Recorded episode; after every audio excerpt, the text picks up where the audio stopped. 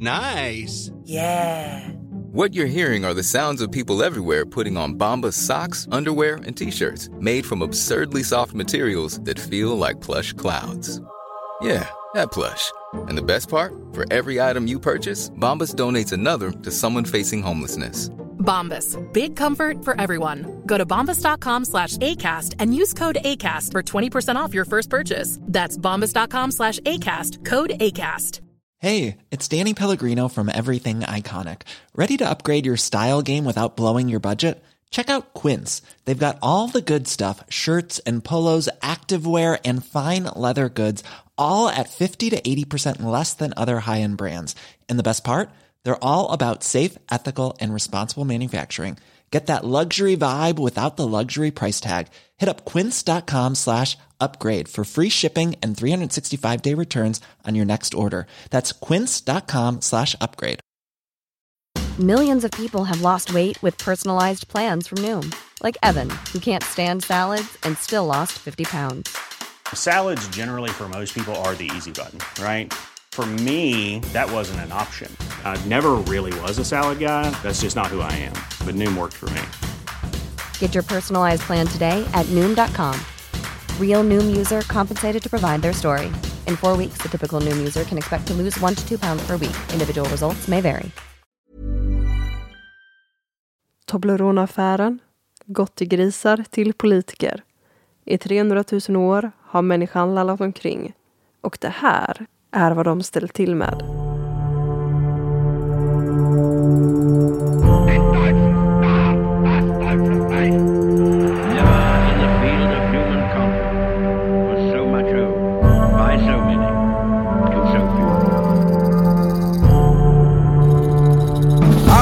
I dream. From Dallas, Texas, the flash, apparently official, President Kennedy died at 1 p.m. Central Standard Time. That's one small step for man, one giant leap for mankind. Statsminister Olof Palme är död. God eftermiddag. World Trade Center i New York brinner. Nu blir det historia med Dan Hörning och Cornelia Boberg. Ja, att vara politiker, oavsett parti eller befattning, det är en tung roll att axla. Medierna, journalisterna och folket, alltså vi, granskar varje steg de tar och vilka ord de väljer i sin mun. Men, men alla felar ju någon gång. Och någon gång så snurrar hjulet fast hamstern är död. Och alla människor begår ju misstag. Men det är ju kul att peka finger. Ja, det är ju alltid roligt. Och det ska vi göra som fan i det här avsnittet. Och misstag som politiker gör, då växer sig väldigt snabbt till skandaler. Eller affärer. Och en del affärer lämnar ju mycket djupare avtryck i svensk historia än andra. Och vi har ju några klassiker av svenska affärer eller svenska skandaler. Vi har Geijeraffären, där det påstods att dåvarande justitieminister Lennart Geijer tillsammans med andra högt uppsatta politiker tillbringat tid på en bordell. Mm. Ingen åtalades på grund av bristande bevisning, men rubriker i presserna blev det och en mörk stämpel på Lennart Geijers namn. Lillemor Östlin outade honom som fan i sin bok. Ja, Lillemor Östlin återkommer i Palmemordet, min andra podd. Alla vägar leder till Palmemordet. Så är det ju. Ja. Sen har vi Haijby-affären. Ja, och jag vill jättegärna göra Haijby-affären. Ja, det är på gång. Jag kan rekommendera boken Majestäts olycklige Kurt. Där då Gustav V kanske hade en homosexuell relation med Kurt Haijby. Mm. En kärleksrelation med Kurt Haijby. Om det var en kärleksnatur eller att Kurt Haijby utnyttjade Gustav V, det är liksom lite oklart. Men Kurt Haijby satt i Gestapos fängelse samtidigt som Georg Elser. Oj, Georg Elser som har gjort två avsnitt om i Massmördarpodden. Killen som försökte spränga Hitler och råkade bli massmördare. Men Hitler överlevde. Mm, sånt som händer. Ja, men vi har också en annan skandal och det var när Ebbe Carlsson hade fuffens för sig tillsammans med dåvarande justitieminister Anna-Greta Leijon. Jag har ju läst om Ebbe Carlsson-affären nu ända sedan jag började podden Palmemordet för snart tio år sedan. Och jag förstår fortfarande inte vad Ebbe Carlsson höll på med. Vi har inte gjort så många avsnitt om det än i podden. Och de avsnitt som har varit så har ju Gunnar Wall varit med som han verkar vara den enda som förstår Ebbe Carlsson-affären. Men jag förstår inte vad den handlar om. Nej, jag vet att jag började lite på Ebbe Carlsson-affären och sen bara, nej. Alltså kort sammanfattat så är det väl att de med hjälp av någon hemlig information och olaglig avlyssningsutrustning försökte bevisa att kurdiska gerillaorganisationen PKK låg bakom Palmemordet. Och det gick inte så bra för dem. Kanske beroende på att de avlyssnade andra än PKK. Mm. Och skandalen blev Ebbe Carlsson-affären. Men detta är ju bara några av de skandaler som skapat rubriker i den svenska pressen och det kryllar av fler, stora som små. Men i dagens avsnitt ska vi hänge oss åt en mycket mindre skandal. Men trots att det är en liten skandal så visar det hur lätt det är att trampa över tröskeln till något som för all framtid kommer att stämpla en själv. Men denna gång handlar det inte om olaglig avlyssningsutrustning eller bordeller utan om två helt vanliga Tobble fucking råne. Ja, det är så gott. Ja, ja visst är det. Fy fan vad gott det Jag är. gillar vita Toblerone bäst. Ja, jag med. Det finns någon äcklig med så här frukt och nötter i. Va? Ja, Jag tror dock att det handlar om två helt vanliga Toblerone. ja det tror jag. Har du, har du sett den där björnen i berget? Jag är björnen i berget. Alltså det här kanske inte är riktigt någonting som har skakat Sverige i dess grundvalar. Men det fick så pass allvarliga konsekvenser att Sverige skulle få vänta tills 2021 innan vi fick vår första kvinnliga statsminister. Ja, det var ju ganska rejäla konsekvenser faktiskt. Ja. Tänk vad två Toblerone kan göra. Men avsnittets huvudrollsinnehavare går till Mona Sahlin. Eller som mellan åren 2007 till 2011 var Socialdemokraternas partiledare. Och det må ju vara prestigefyllt att vara partiledare. Många arbetstimmar är nedlagda för att till slut uppnå målet att få vara på toppen. Men är man högt uppe i höjderna så är vindarna starka. En enkel vindpust kan lätt knuffa ner en från den höga höjden. Som partiledare kandiderade Mona som statsminister inför valet 2010. Om Socialdemokraterna med Mona i spetsen vann skulle Sverige få sin första kvinnliga statsminister.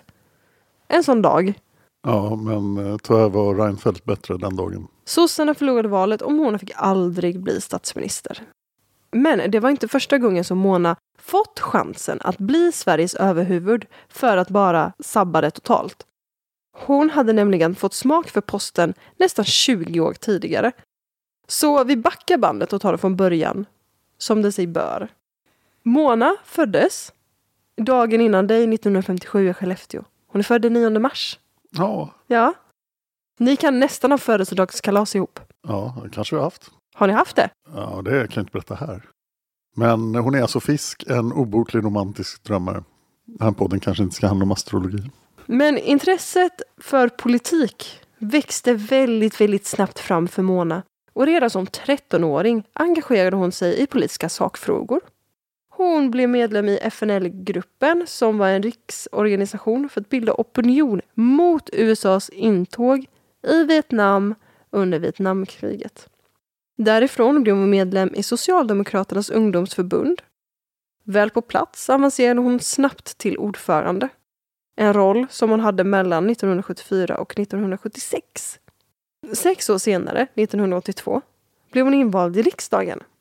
Blott 25 år gammal blev hon den yngsta ledamoten dittills.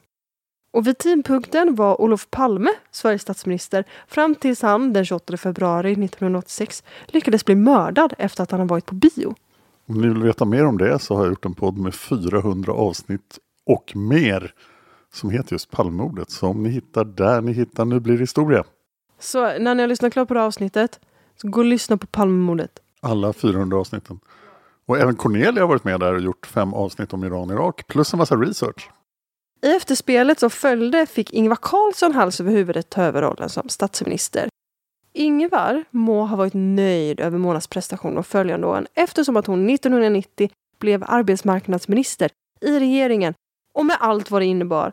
Och det som innebar var att Mona ansvarade för arbetsmarknadspolitik, arbetsrätt och arbetsmiljöfrågor. Dessutom leder arbetsmarknadsministern ett arbetsmarknadsdepartement. Och som det låter är arbetsuppgifterna klara och tydliga. Med det borde en anställds arbetsförmåner även vara klara och tydliga. Kan man ju tycka.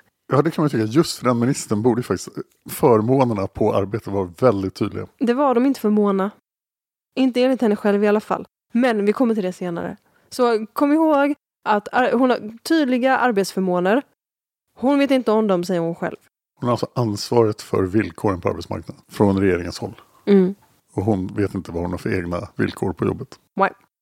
Hennes tid som arbetsmarknadsminister varade inte länge. Året efter, 1991, så var det valår i Sverige igen.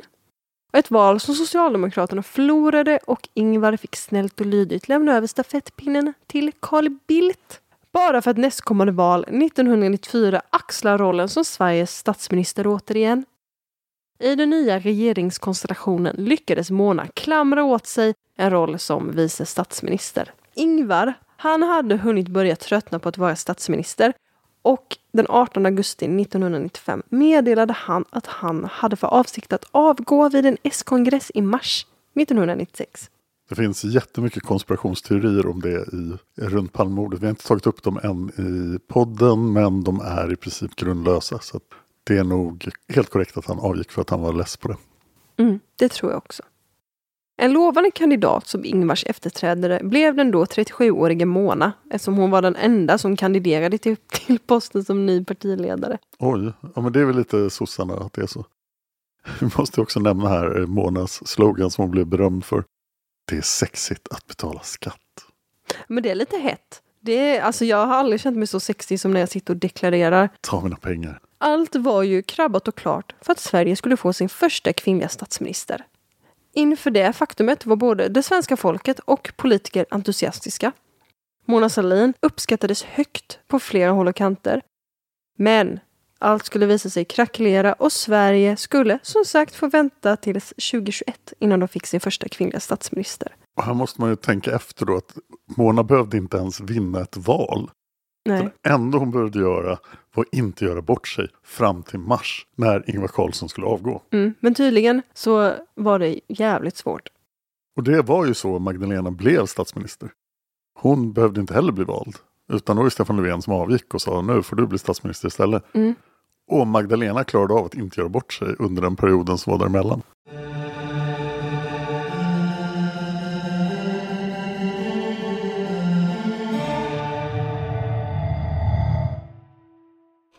Men året hade hunnit bli 1995. Den granskande journalisten Leif Brännström hade fått in ett tips om Mona Sahlin och hennes Eurocard. Vid tidpunkten kunde inte Leif hitta någon grund till en potentiell story. Men trots det så stannade tipset kvar hos Leif med en känsla av att han behövde utreda det här lite, lite djupare. Han anade lite ugglor i mossen. Hur stod det egentligen till med Monas ekonomi? Och framförallt det som var kopplat till regeringskansliets betalkort. På vinst och förlust ringde Leif upp Monas nyligen tillträdda pressekreterare Mikael Romero. Under telefonsamtalet sade Leif citat det har kommit till min kännedom att Mona Sahlin har använt sitt tjänstekort, alltså sitt Eurocard, för privata ändamål. Och till svar fick Leif, när då, varpå han svarade Jaha, är det vid fler än ett tillfälle? Dagen fortskred i vanlig ordning för Leif tills han några timmar senare fick ett samtal från Mikael Romero igen. Då visade det sig att Mona hade, under den senaste månaden, tagit ut kontanter från automat och enligt henne själv av misstag använt sig av fel kort. Oops. Mona, you had one job. Hon hade inte tagit sitt eget kort utan regeringens Eurocard. Leif var relativt säker att Mona inte tagit fel kort eftersom hon hade lyckats knappra in rätt kod. Kanske hade samma kod på alla kort för enkelhetens skull. Håller på att bli statsminister har du samma kod till alla kort. Fast däremot du snattar ju inte Toblerone heller för den delen. Eh, Men det fanns ju ingenting annat för Leif nu mer än att undersöka detta ännu närmare. Som en granskande journalist visste Leif exakt till vilka han skulle vända sig till för att få de uppgifter han var ute efter. Nämligen justitiedepartementet. Efter lite grävande lyckades Leif få tag på uppgifter gällande Monas utdrag från hennes Eurocard från november 1994. Där fanns fyra utdrag på 2000 kronor samt ett inköp från en klädbutik i Gamla stan. Där gick det upp för Leif att det inte handlade om att Mona tog fel kort, utan rätt kort. Alltså att Mona visste exakt vad det var hon gjorde. Nu skrev Leif svensk historia. Lördagen den 7 oktober 1995 löd rubriken i tidningen citat Salin köpte kläder med regeringens kontokort. Mona gick in i försvarsställning och menade återigen att hon av, av misstag tagit fel kort. Fem gånger. Mm. Dagen efter blev Mona utfrågad av en annan journalist som motsatte sig hennes påstående. Hur kunde hon lyckas använda fel kort fem gånger och därtill knappra in rätt kod? Då ändrade Mona sin försvarsstrategi och menade istället citat Jag tog ut ett förskott på lönen. Det kan väl de flesta göra. Uttalandet kom att bli rubrik i medierna dagen efter. Statsminister Ingvar Carlsson tog Mona i försvar måndagen den 9 oktober och sade citat Helt avgörande är att hon har tagit initiativ att betala tillbaka och därmed saken utagerad. Hade hon tagit initiativ att betala tillbaka innan eller efter det kom ut? Hon tänkte nog betala tillbaka hela tiden. Förmodligen, men så bara blev hon påkommen mitt i. Men här började ju Leif ana ugglor i Monikas mosse. Vem fan är Monica? Vem fan är Monica? Och varför är det ugglor i hennes mosse? Säg det igen. Här började ju Leif ana ugglor i Monas mosse. Om han grävde ännu djupare kanske han skulle komma fram till något mer. En björn i Monas mosse. Men redan på fredagen den 6 oktober hade Leif begärt ut alla uppgifter från Månads Eurocard.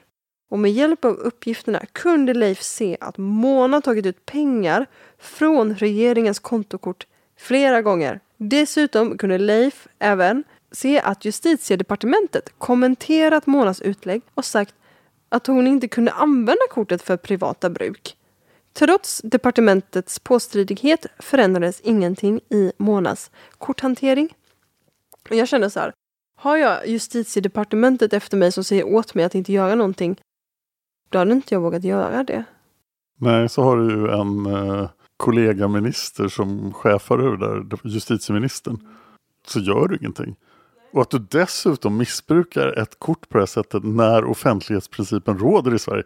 Så att någon grävande journalist kan komma och begära ut alla handlingar. Och alla kan granska dina uttag. Men du har ändå sprungit omkring och köpt kläder och tagit ut cash. Ja. Och hållit på. Men eh, sen vet vi inte heller om politiker gör det här. Och att, eller att en journalist bara råkade granska där och då. Det här kanske är en sån här grej som politiker gör. Så vad du kan göra som lyssnare är att begära ut alla ministrars kort Ja, från regeringen. Och så får vi reda på det. och vad vill vi veta? Om vem vill vi veta någonting? Är det alla ministrar bara rakt av? Jag råkade ut för det här på ett jobb jag hade. Aha. Där jag var vd men det var, vi jobbar väldigt nära ett systerbolag. Och deras eh, PR och marknadsföringschef missbrukade sitt kort på jobbet. Och bland annat åkte hon på en semester med sin man och hyrde en bil för det. Men va? En vecka när hon var ledig så kom de här räkningarna. Och hoppades på att företaget var så litet att ingen skulle märka det. Men ni märkte det? Ja. Vad hände, vad hände sen? Men hon blev avskedad. Och återbetalningsskyldig. Ja, det var nog lite Mona Sahlin försvar över det hela. Oj, oj, så, kan det, så det kan gå. Onsdagen den 11 oktober 1995 ringde Leif upp Monas pressekreterare Mikael Romero igen och berättade att läget hade avancerat. Senare under kvällen ringde Leif upp Mona för ett flera timmar långt samtal. Allt som cirkulerat kring Mona kom ifatt henne och hon fick ett sammanbrott. Telefonsamtalet finns på band men Leif har själv medgett att han inte skulle vilja ge ut det. Nej, det kunde vi ha spelat upp här. Så var skandalen igång och skrev rubriker i hela svenska pressen. Dagen efter kunde följande höras i tv-sändningar. Vice statsminister Mona Sahlin började göra privata inköp på regeringens tjänstekort redan 1990. Aftonbladet gjorde ett uttalande om händelsen den 13 oktober 1995 och skrev följande. Under en period på 11 månader har vice statsminister Mona Sahlin lånat sammanlagt 25 229 kronor av regeringskansliet. Lånen har inte beviljats av arbetsgivaren utan administrerats av Sahlin själv via Eurocard. Kortet ska enligt gällande regler inte användas för privat bruk. Och mycket hände här under loppet av några dagar. Kritiken haglade in från flera håll. Följande dag, den 14 oktober 1995, hade Göteborgs-Posten publicerat en SIFO-undersökning gällande Monas trovärdighet som en eventuell statsminister. Hon kandiderar ju fortfarande här. Ja, hon är enda som kandiderar till en post hon inte behöver väljas för att få, så hon kommer ju få den. Om hon bara inte ger bort sig. Vilket hon gjorde. Det visade sig att 66 procent av befolkningen uppfattade Mona som en olämplig kandidat. Man kan ju notera att hon inte eh, gjorde några konstiga inköp på Palmes tid. Det vågar hon inte. Nej, nej, nej. Även han skulle ha kommit där, Mona, nu har du tömt visthuset, rensat skafferiet och sått salt i åkrarna. Men 66 procent tyckte att det var helt orimligt för en politisk person att använda skattebetalarnas pengar för eget nöje. Speciellt någon som ska bli statsminister. Tänk om statsministern tänkte så här, "Nej, jag använde USAs kreditkort och köpte några hangarfartyg. Ladd och luder, jag bjuder. Mona hade ju alla ögonen på sig av fel anledning. Att axla en roll som en statsminister är ju en hög roll och ju högre höjd desto längre blir fallet. Måndagen den 16 oktober 1995 fanns det ingenting annat för Mona än att kalla till en presskonferens som kom att direktsändas i både radio och tv. Och det var en tårögd Mona som i jeans och vit skjorta mötte svenska folket för att stå till svars för sina handlingar. Hon sa bland annat citat jag kom av egna orsaker ordentligt efter med min ekonomi på 80-talet. Jag gick på kontokorten, vilket jag dessvärre inte var ensam om. Och jag är också sådan, inte bara i politiken, att har jag dragit på mig och min familj problem så är det jag som ska lösa dem. Jag hade kunnat be många om hjälp, men jag gjorde icke det och så gick det som det gick. Jag är baske mig ingen ohederlig person. Jag är ingen fifflare. Jo, du är en fifflare, Mona. Alltså, vi tycker om dig ändå, men du är ju en fifflare. Under presskonferensen avslöjade Mona att hon under sin tjänst som arbetsmarknadsminister även kostat på sig Toblerone. Här kommer det! Här kommer Tobleronen. Innan detta uttalande hade skandalen bara kallats Salinaffären eller kontokortsskandalen. Men Monas uttalande gav skandalen det namn som den kom att gå till historien som Toblerone-affären. Ett försök att lätta upp stämningen, men vid den här tidpunkten hade det gått alldeles för långt. Skandalen hade redan blossat upp och två Toblerone misslyckades som brandsläckare.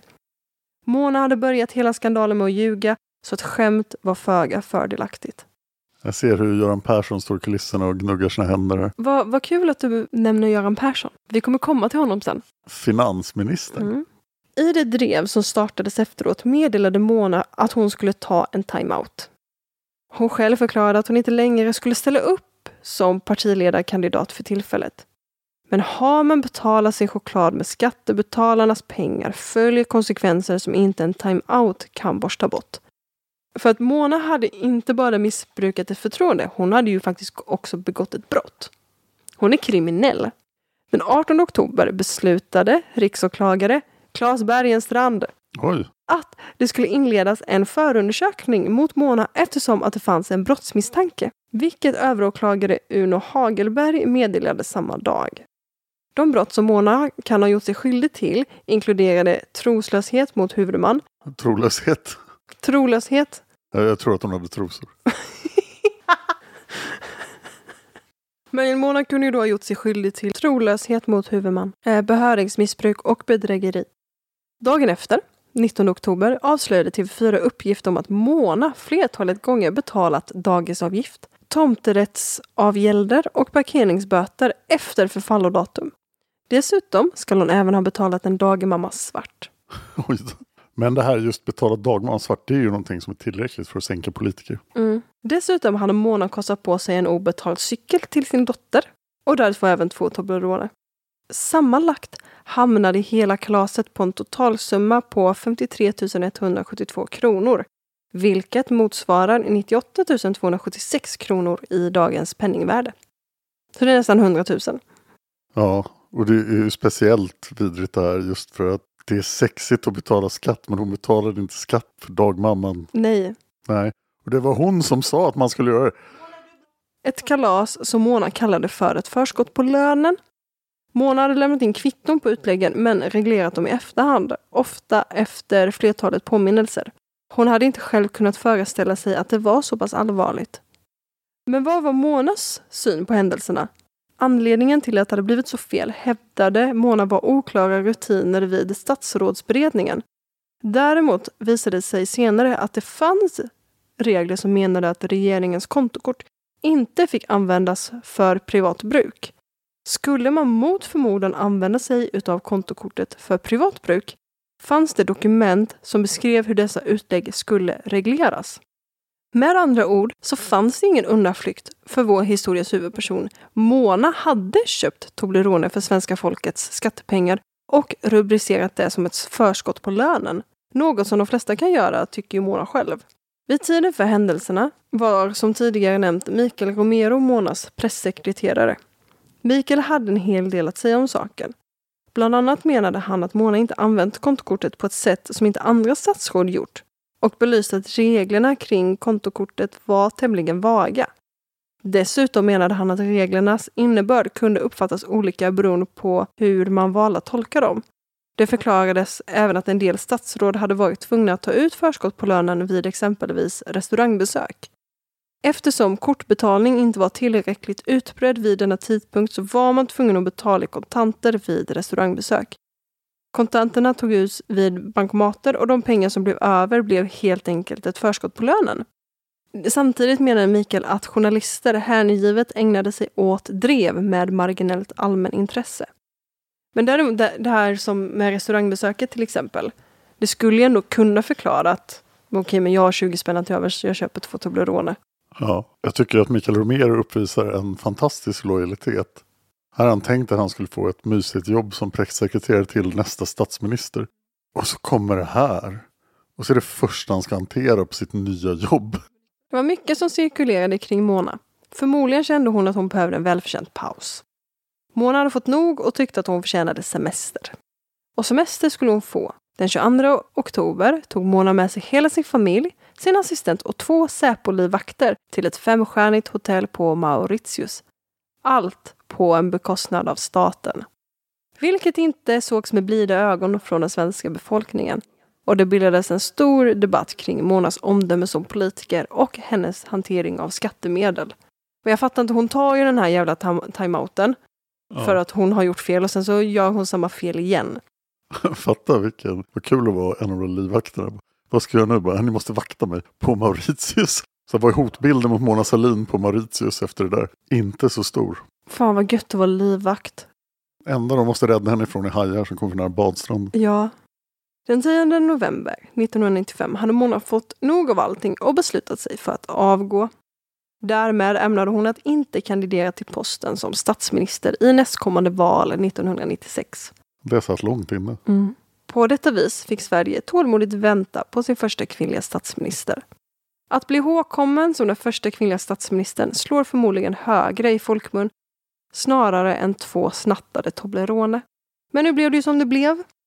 Förundersökningen mot Mona leddes av ingen mindre än chefsåklagaren Jan Danielsson som mellan åren 1996 och 2000 var förundersökningsledare för Palmeutredningen. Mycket kopplingar till Palmemordet. Ja, det tycker vi om. Och lika lite som Palmeutredningen kunde hitta en gärningsman kunde Jan Danielsson påvisa något brott gällande Mona. Så det är inte kriminell? Hon blev alltså inte dömd för någonting? Hon är inte kriminell. Hon blev till och med utredd och inte dömd för någonting. Mm, vilket är konstigt. Jag tycker ändå att det är ju ett brott hon har gjort. Men... Ja, och det svenska folket dömde henne. Mm. Jan Danielsson konstaterade att reglerna för hur regeringens Eurocard fick användas hade varit luddiga samt att flertalet andra ministrar, både socialdemokratiska och borgerliga, hade använt korten för privata ändamål. Oj då. Mm. I januari 1996 fanns det inget annat än att lägga ner förundersökningen. Beslutet fick en del kritik men Mona friades juridiskt på alla punkter. Trots en nedlagd förundersökning blev Mona aldrig rentvådd. Redan i april samma år, 1996, lämnade Mona riksdagen. Av den karriär som till en början verkade vara så lovande fanns nu inte mycket kvar att skrapa fram.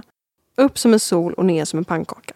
Mona betalade så småningom tillbaka alla pengar hon var skyldig svenska staten och svenska folket, men även 15 000 kronor extra.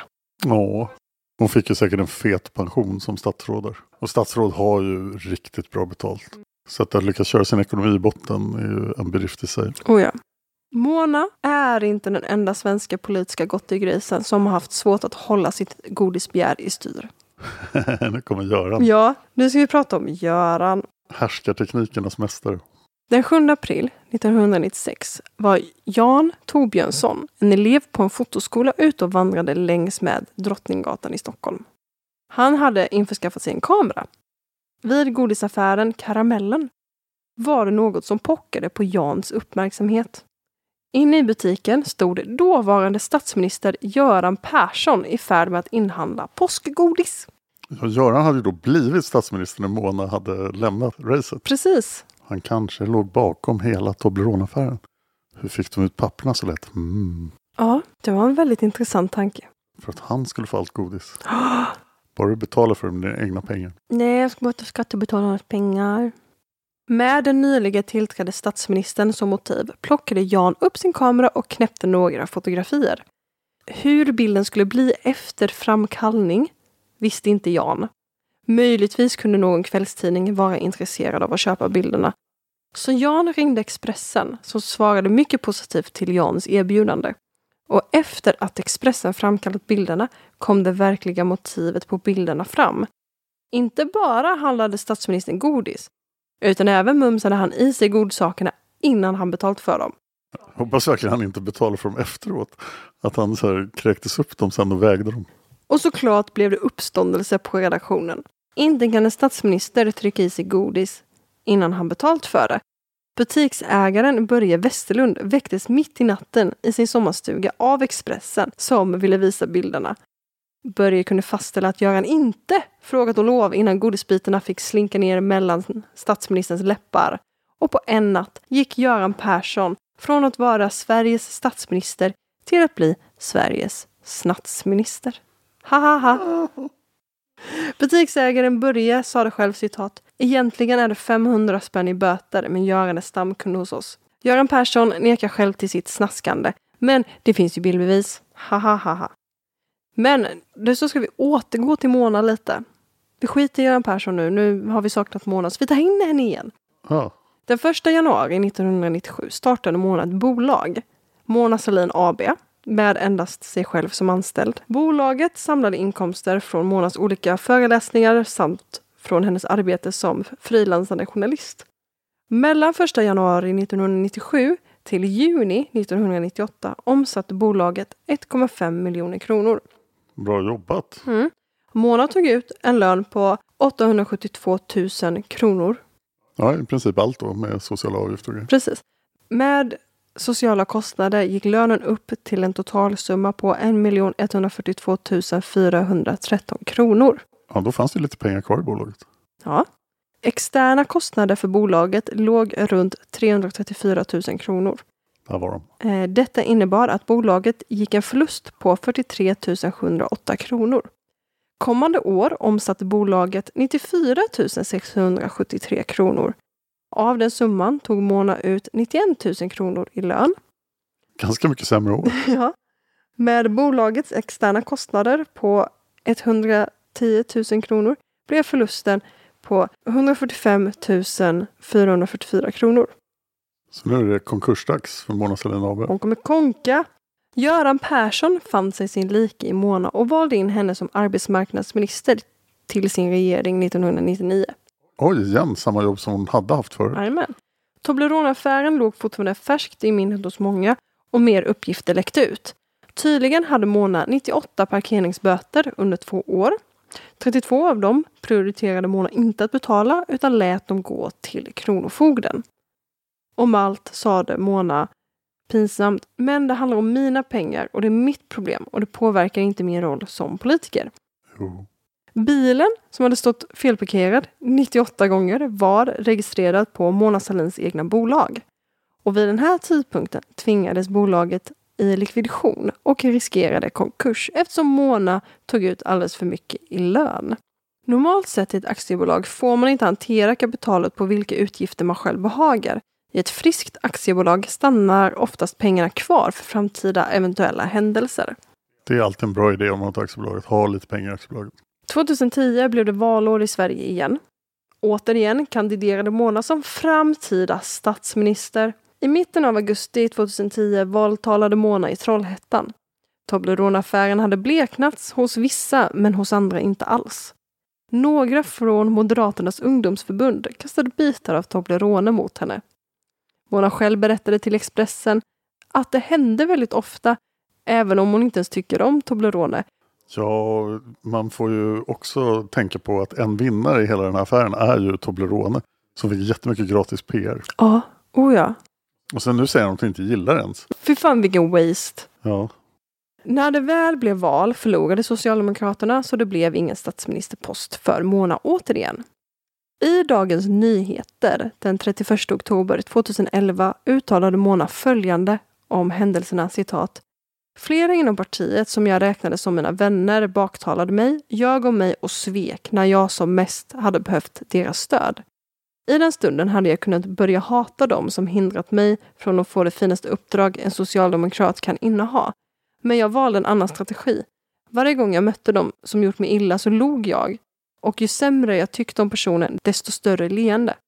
Jag tänkte att ingen skulle få se mig smyga längs väggarna som en bitter, förgrämd och hatisk kvinna. Istället ville jag gå stärkt ur den här svåra tiden. Och på detta vis har både Mona Sahlin och Göran Persson blivit två svenska politiska gottegrisar. Och detta visar hur lätt det är för en själv att släpa sitt namn i rännstenen och aldrig riktigt komma därifrån. så är det.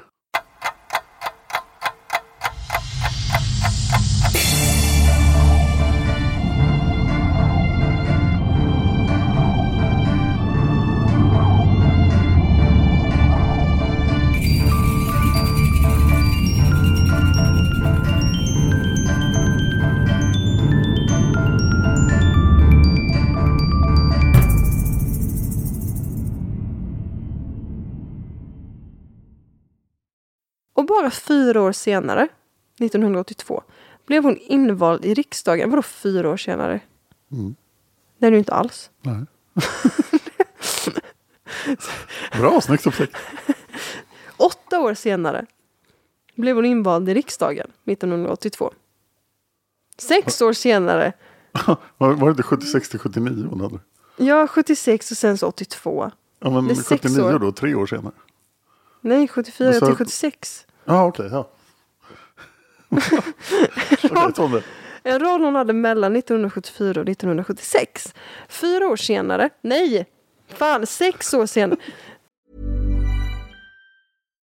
When you make decisions for your company, you look for the no brainers. If you have a lot of mailing to do, stamps.com is the ultimate no brainer. Use the stamps.com mobile app to mail everything you need to keep your business running with up to 89% off USPS and UPS. Make the same no brainer decision as over 1 million other businesses with stamps.com. Use code PROGRAM for a special offer. That's stamps.com code PROGRAM.